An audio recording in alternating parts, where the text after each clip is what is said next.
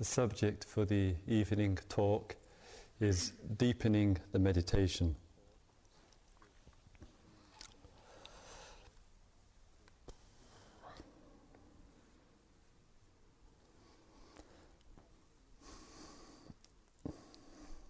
Entering into a meditation retreat,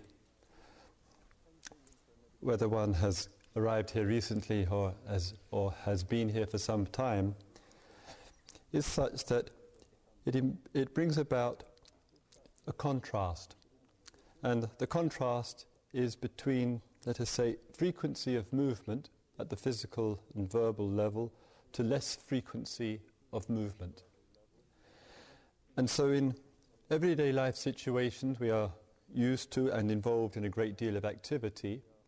We, we reduce this activity quite considerably, quite dramatically in fact, in order that we can sustain the attention of being with ourselves. In the beginning of the retreat, the being with oneself is such that there is still, owing to the varying degrees of restlessness taking place, quite some degree of activity, eh, particularly physical and psychological, and we find that as we settle in more and more, the movement is reduced. Sometimes we notice this particularly at the, at the personal level. We reflect back over a couple of days and we see how much we were moving and how that has come down quite considerably. And also at times we sense that within the group of us as a whole, and that there have been some sittings which have been, in fact, many of the sittings here, which have been, for this stage of a retreat, extraordinarily, unusually, I would say, quiet and, and still. And all of that is a direct reflection of the reduction of movement. And that reduction of movement, which comes to more and more refined and subtle forms, is a substantial contribution to the deepening of meditation.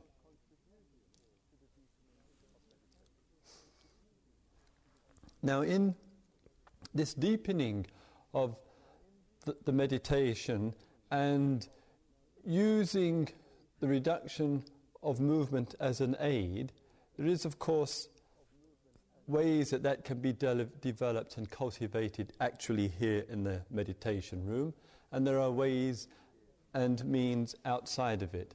And generally speaking, outside of it, it's being more mindful and alert and conscious with whatever action one is engaged in.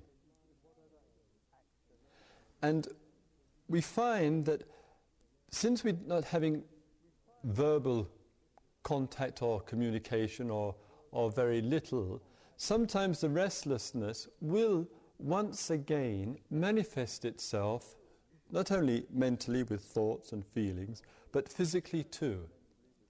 And we find ways and means to distract ourselves, and in that distraction, there's restlessness again, and to some degree or other, a loss of that quality of mindfulness and attention which is contributing to depth. So, in other words, in giving fullness of care and attention to the day, we become more acutely aware of the ways and means we distract ourselves from the practice. Sometimes that can be, understandably, through uh, in uh, eating or through sleeping or through making ourselves uh, busy in our room or as it wandering around, moving around with no real focus. And all of that is typical expressions of some of the, the restlessness which comes. We begin to pick up on the manifestations of it, bring it into our field of awareness, and, and through that enter, one might say, into a phase of polishing the practice, refining the practice, refining it in here with our posture, with our stillness, with our attentiveness and also refining it outside of this room. So each field of movement, field of action, is one which is engaged in in a totally attentive way. If that is beginning to happen through, throughout the day, the consciousness itself, in spite of all the difficulties that it is faced with physical, psychological, environmental in spite of all the difficulties, will move less. And in moving less, it's not that therefore it remains stagnant, but in moving less, it begins to settle. And the settling in, physically, uh, biologically, psychologically, is what contributes to depth.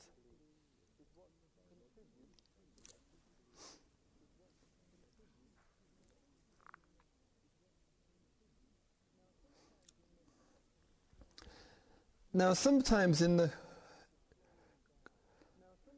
the course of the slowing down and being and applying uh, the mindfulness and the attention to what we're doing, we touch places inside of ourselves which bring about a tremendous commotion inside. Sometimes it's just that the mind grasps onto something, hangs onto it. There's a tremendous um, unsettledness taking place, and it seems as though one's practice is, as it were, going in the wrong direction. So th- these periods of time of settling in, sometimes we get faced with the stark, staring opposite to it. And I would say, particularly, this is, can happen, is when the process of the meditation and the consciousness is settling in, and one has a sense this has been a good sitting. This has been a sitting which I've really been in touch with the breathing, really felt focused, or with the walking, a clear, mindful walking. That kind of response through thought, which is reflecting the experience, that there's settling in, there's greater depth there. And the very depth itself can and frequently does invite things which are unresolved or unclear through that depth to the gives it the opportunity to surface. So it seems like the practice, when, when there is a rhythm and flow to it, is one of it feeling fairly even with a, with a, a degree of um, um, equanimity and being in tune with the practice, then there's a touching upon something, possibly sometimes quite strong, a lot of commotion and disturbance, and one proceeds in one's meditation and to some degree proceeds through it. Now, when, th- when there is these periods of time of um, commotion, sometimes in the day, sometimes in the night, in the forms of dreams and, and so forth. When we're experiencing this and we are aware of it, very easily we, the structures, like I was speaking of mind, the, the, the reactiveness, um, the defenses, the justifications, that kind of event, psychological event, takes place and it supports what, one, what is happening. And so sometimes when we come, say, back to the breathing, we come back to it, but we're only able to remain with it momentarily because of the intensity of what we're feeling and experiencing. Sometimes fear, sometimes anger, sometimes sadness, the more difficult expressions of feeling. When that is happening, to resist is to reinforce. To resist what is taking place is to fuel and refuel. And we spend a lot of time in our lives resisting what we're experiencing. So, taking the emphasis off the resistance through avoidance or through struggling with, and just experiencing, just acknowledging this is what's happening, is an essential part of the meditation. So that our working with the breathing is a way of developing and training our mind just to be with one experience, the breath experience. Getting that developed so that we can just be with a single experience and sustain the focus with it, just allowing the breathing to come and go. And it doesn't matter if the breathing is very shallow or very deep or very erratic or very smooth or very subtle or gross. If we're with it, that's our practice. So that we can develop in our life the same sense of being with something which is far more difficult than just the breathing.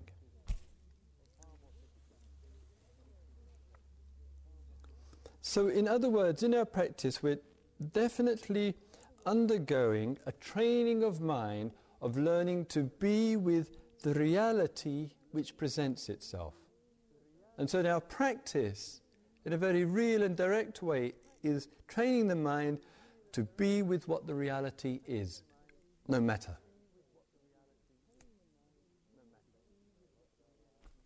And we may have spent, you know, a lot of our life not wishing to deal with it, not wishing to work with it, and we've built up ideas about how bad or painful or threatening the reality is. And it's when we actually come to be with it, we see that this world that we live in isn't half as dangerous as what one thought or believed it to be.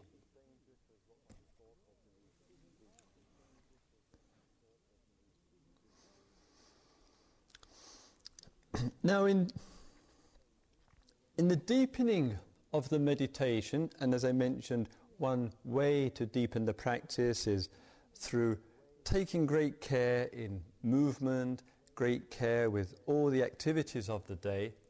And one of the things which is within that field, let us say, of, of taking care is something which is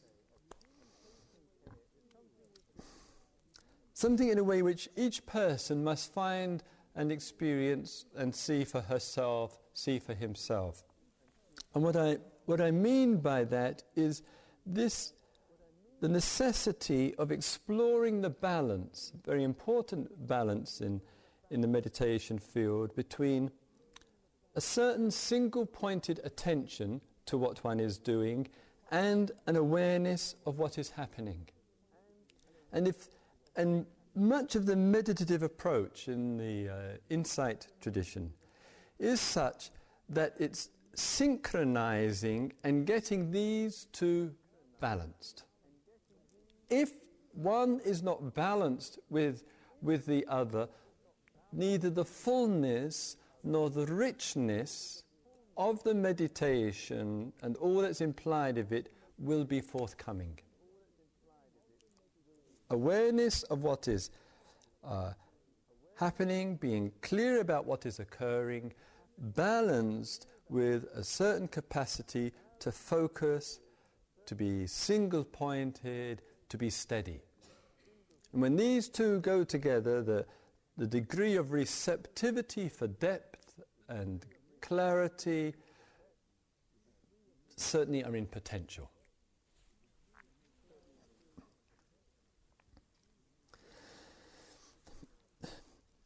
Let us look a little bit at, the, at these two areas here. First of all, if one, one takes the, the field of awareness, when I speak of awareness, one might speak of it in the same way as speaking of the sun. The, the, the, the, the sun itself, it has one function it shines, it brings forth light, and that light reveals what is in front of it. That is the function of the, of the, of the sun. It reveals the clouds, it reveals the earth, etc., etc., to use that as an analogy.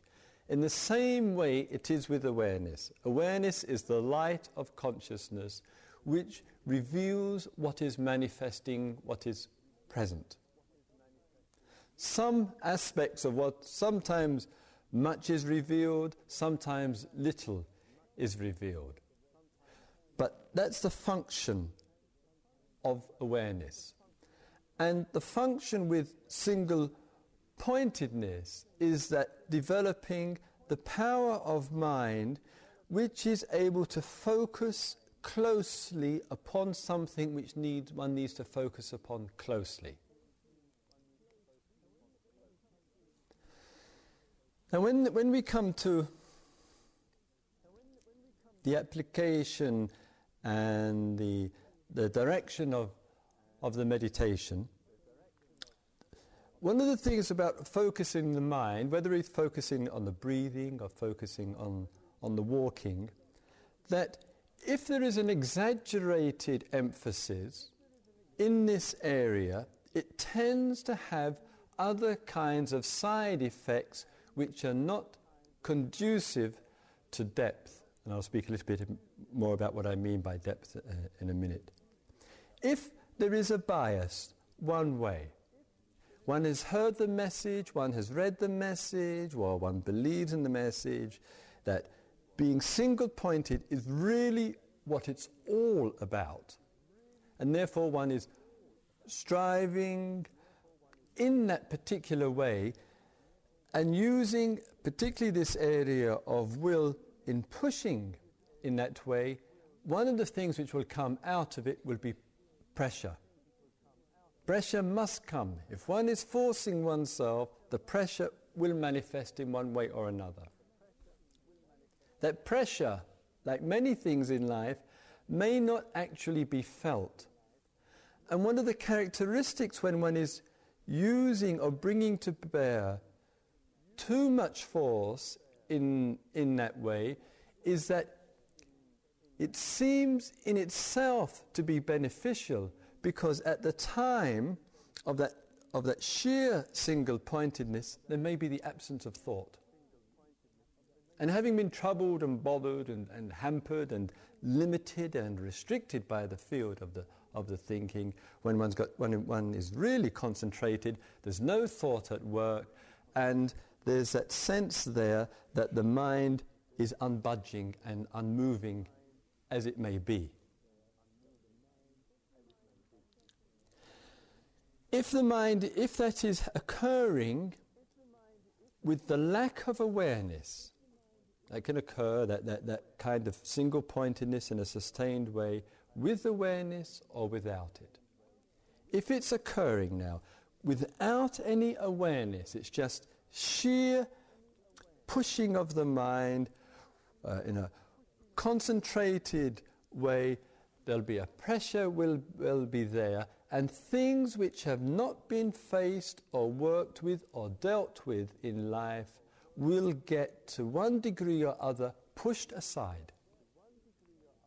Mind has that capacity. It can literally push things aside. And that I feel creates a, a limitation to the value of meditation. Because it seems to me, and as the texts show again and again, with the frequency of references to mind states and the hindrances and anger and greed and fear, that the meditation is a therapy as much as it is working in a spiritual direction. So, as I say, if one is working in, that, in a rather uh, narrow kind of focus, there is the danger of pushing things aside, they don't get dealt with. But they don't really go away. They're simply out of the field of awareness.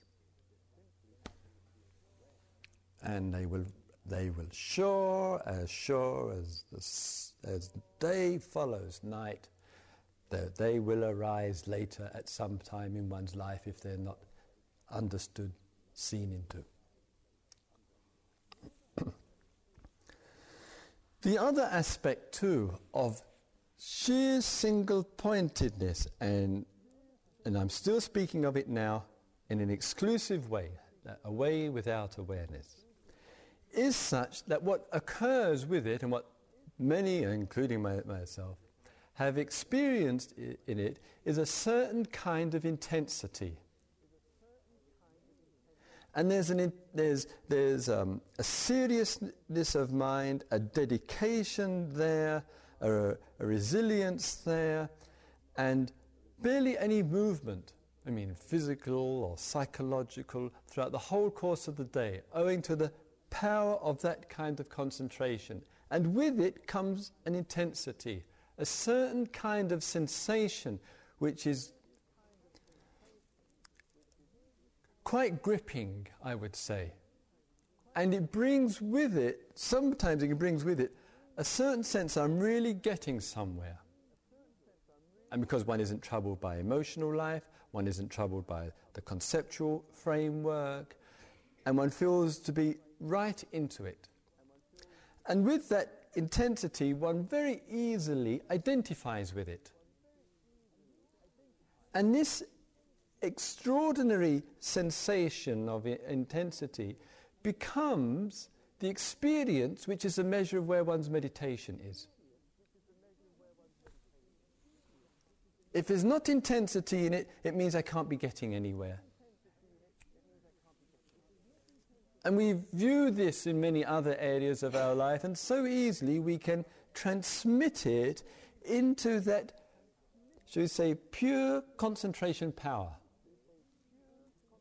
And, what, and because this, this kind of sensation has such a strong impact on our, on our consciousness, and perhaps we have the memory of it from that three month retreat we did, that one week retreat, that weekend retreat. We think, this is what I'm looking for.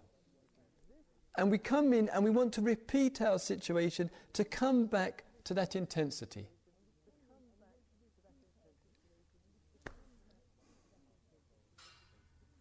I wonder if the heart and soul of meditation is in that intensity.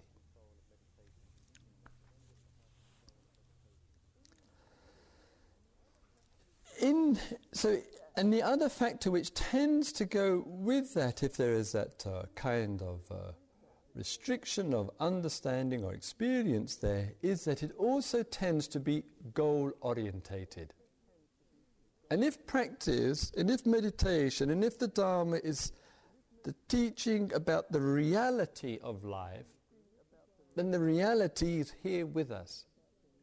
We may not see it clearly, we may not understand it, we may not, we may not have digested it, but the reality is here. And if we have too much forcing in that way, it may be a subtle form or gross form of denial of the reality because we don't like what's here. And we use our, use our mind with the rather ambitious hope of getting somewhere else which isn't here, for which there are lots of fancy names. And so sometimes a person hears that kind of message be watchful, be aware, be mindful, uh, don't get stuck into um, that kind of narrowed down vision.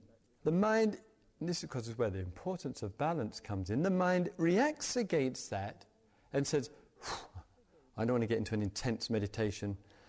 I don't want to get single pointed. I'll get stuck there. I get caught up in the intensity. You know, I'll get goal orientated, etc. There's a reaction against that, and the mind rather easily then swings over the other way. I'll just be aware. Safer. Easier lighter, more, more spacious, or whatever. And then one looks around for the literature. Ah, oh, Krishnamurti, thank God he's alive. He's, he's, he's so the swing goes, easily takes place the other way, and we don't bring to mind, bring to, to our, our observation and our experience. So never, never, never mind what this group says. Never mind what he says. Never mind what I say. What's our practice showing and revealing to us? Our practice is such of looking at what the reality is, what our experience is, how we work with it.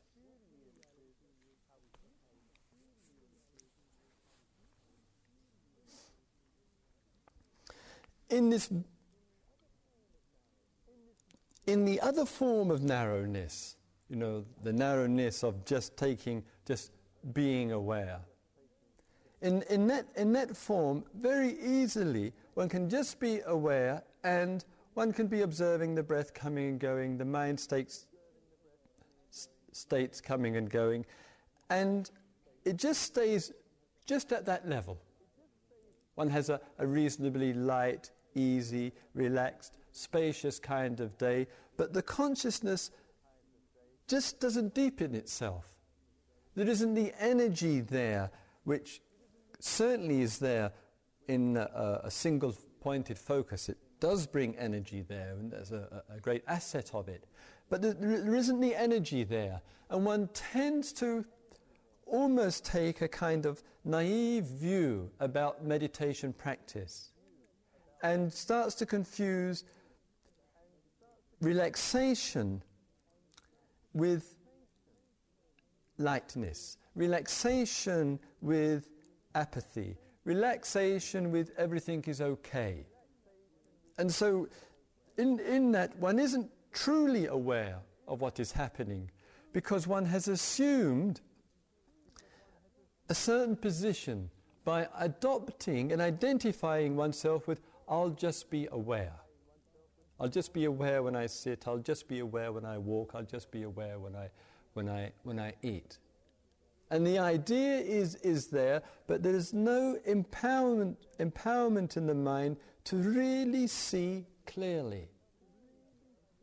And so it becomes a, a, a kind of vague, sometimes half dreamy world, light world, and of course there's no depth that way.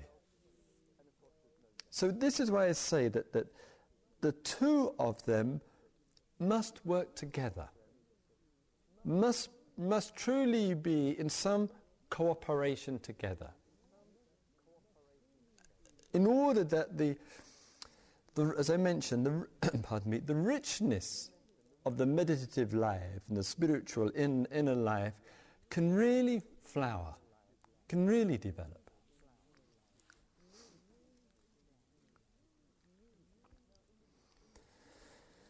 Now, in the, in the bringing of these two together, which, as it were, maximize the opportunity for a depth which isn't forced by will, which a depth which is includes focus and sustained single pointed focus and includes awareness and in that depth one of the things which tends to arise very easily is that one tends to view depth as some special kind of experience, some special subtlety or, or, or special sensation, not necessarily one of intensity.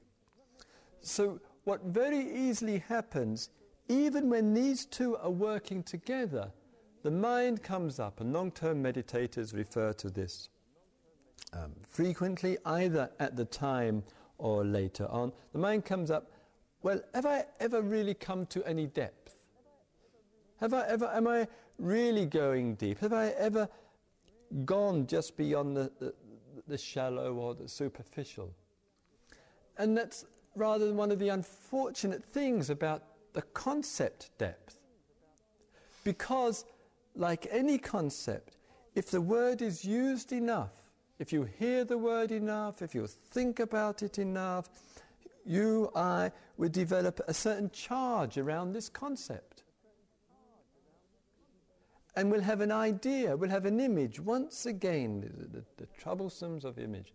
We'll have an image around this and we'll be comparing our experience to an idea of what depth is.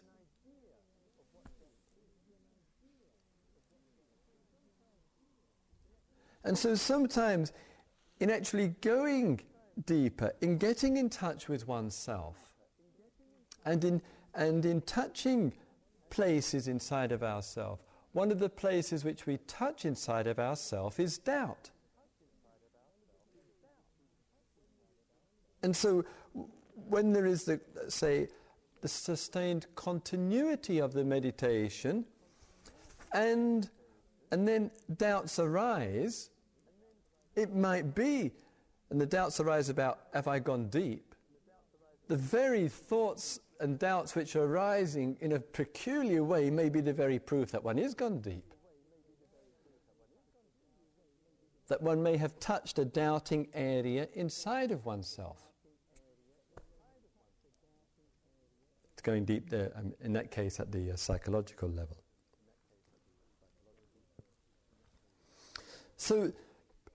The sense of, of, uh, of deepening one's, one's practice isn't really due to a particular type of sensation or intensity.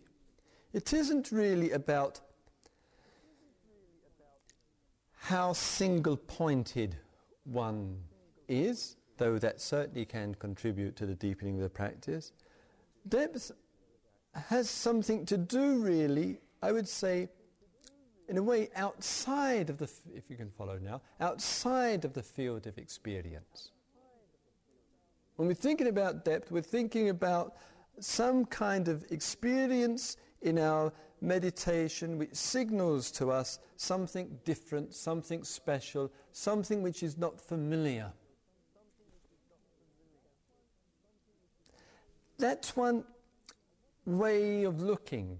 And what has happened, if I may say, in, uh, in some of the uh, traditions, the traditions of uh, insight medit- meditation, is that a certain degree of identification has, has got or has come about with experience itself.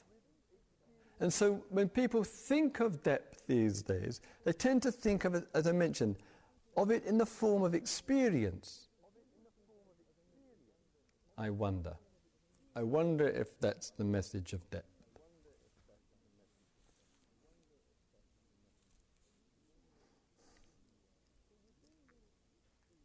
So within the the uh, the literature, the literature, the meditative literature, the literature of the of the Buddha, there is the ethical foundation of virtue, which we are applying and practicing right here in these days that we are together. Virtue serves as the foundation, it serves as the foundation for samadhi. Samadhi I would say, meaning this combination of focus and steadiness and awareness to together, which brings a certain depth and uh, uh, uh, uh field of expe- experience. And very easily, with samadhi, meaning those two elements which I've been talking about, very easily one can become attached to that as a form of experience, identify with that, and forget, in fact, that samadhi is only a means. It's a tool, it's, it's a vehicle, a mental vehicle for something else. And that something else is wisdom, that something else is understanding. And so, if we're speaking of developing our practice and seeing more clearly. It's in order to understand clearly and actually what's happening in our practice, what's happening in our physical, mental life. If it doesn't produce that, if, if it's not, if its understanding isn't actually emerging of the process that we're engaging in, somewhere we're getting stuck.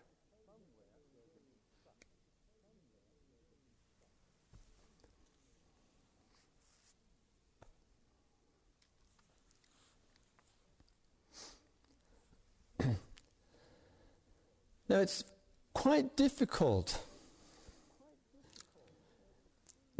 to be able to see and work with one's experiences and to get some perspective on them.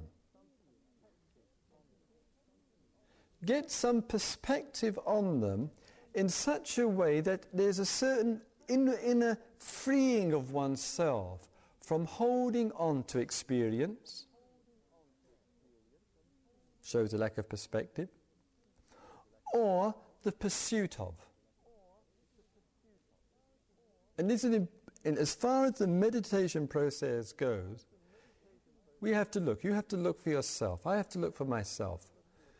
In my meditation experience, do I have the tendency of mind to hold on to experience? Not only the ones that we don't want to hold on to. I'm talking about the holding on to ex- the field of experience which we feel very satisfied with, which we feel very good about, which we feel has some measure or indication of some depth to us.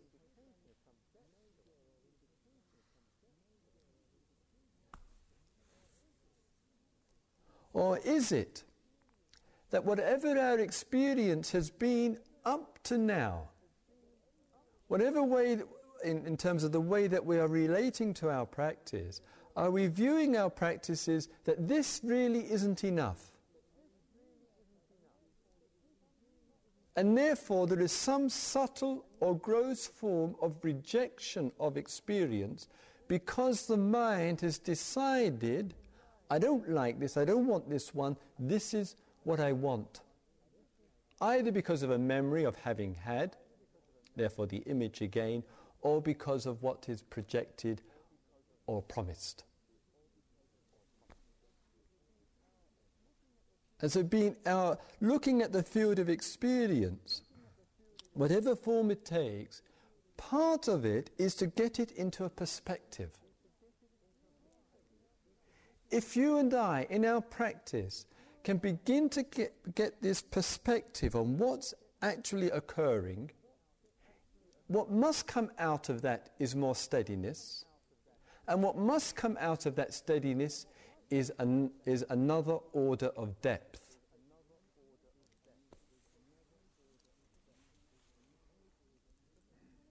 And the, the characteristic, the, the, the noticeable feature is that this depth which comes through not clinging onto experience, nor the pursuit of, this depth switch comes, comes without the push of one's ego without, without forcing it to happen. And in that kind of depth, that depth makes possible the transition from samadhi, as I've spoken of it, to wisdom. Please try to follow. If, if in the meditation one, there is a there is forcing and there isn't awareness. One may have intensity, but one may never ever get beyond samadhi. One may never ever come to wisdom and understanding. As someone uh, remarked, they did a three months of intensive meditation, and this person said at the end, rather seriously, in three months I didn't have one insight.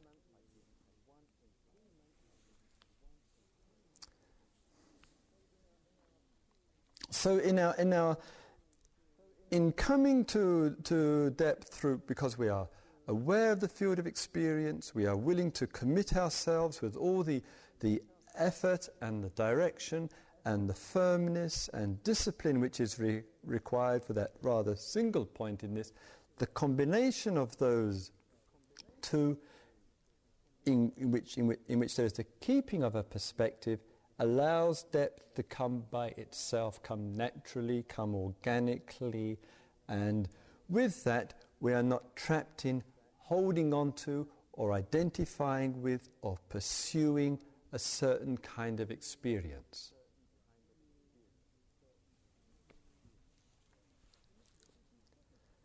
And if, if we can get a sense of what, of what, that, what that means, then our way of relating and looking at life and the, and the meditative life is such for us that depth is not about experience after all.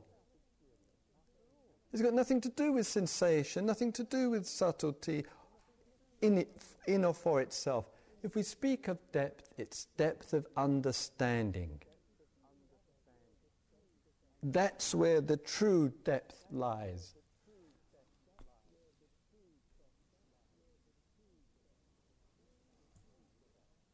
And the sense of that puts all our life, our personal life, and our meditative life into a relationship with understanding. And not something self existent, not something unto itself.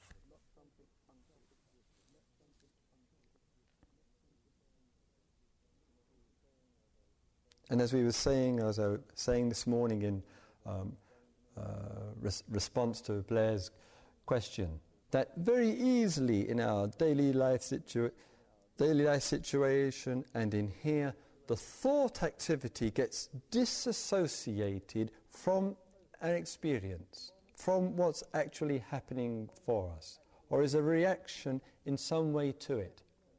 And since thought is not the solution for us, and, and since being goal orientated can easily bring more unsettledness and clarity, in letting go of thought through the simple means of being with the breathing, being with the moment, thought doesn't have so much use and application.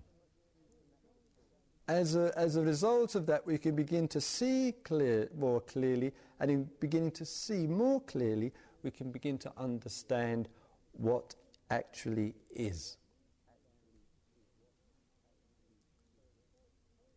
And so, as thought tends very easily or frequently to keep us at a, a superficial level or just knowing something at the head level, when we begin to see clearly, one might say, not just from the neck upwards, but begin to see, as it were, with our being, then we can say, ah, this is depth of understanding. This is what depth is really about. It's that's immediate, it's intuitive, it, it's being clear. And so the process of meditation and, and, and the form and the structure and all the supportive aids that we are participating here contribute to the formations of the mind, to finding balance in the mind for the emergence of wisdom.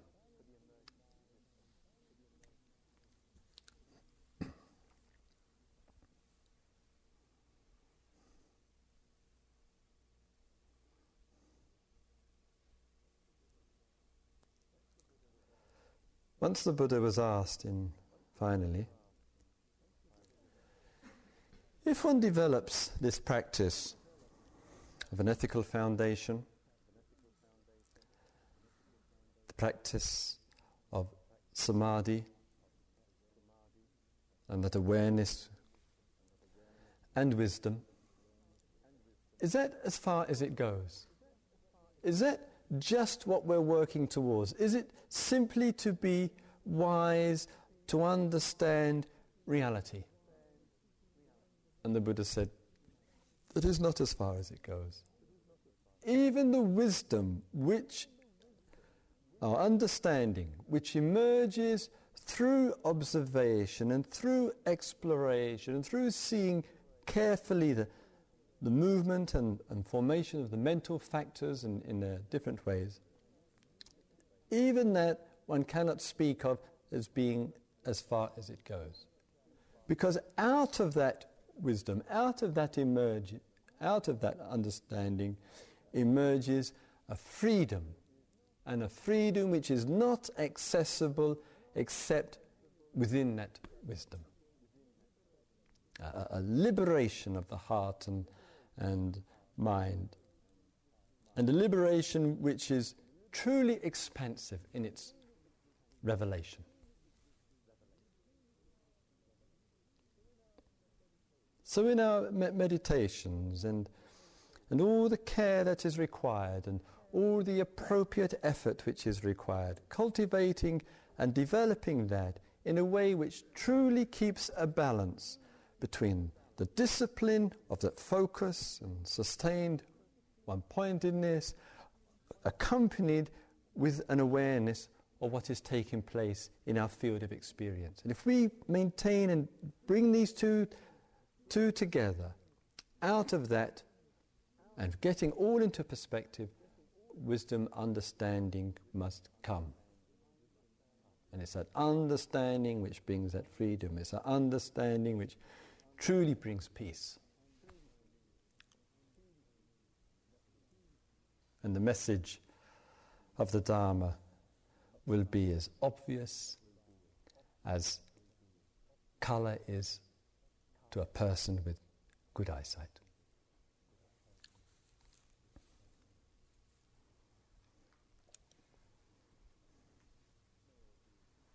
May all beings see into the nature of things. May all beings develop through meditation. May all beings live with understanding.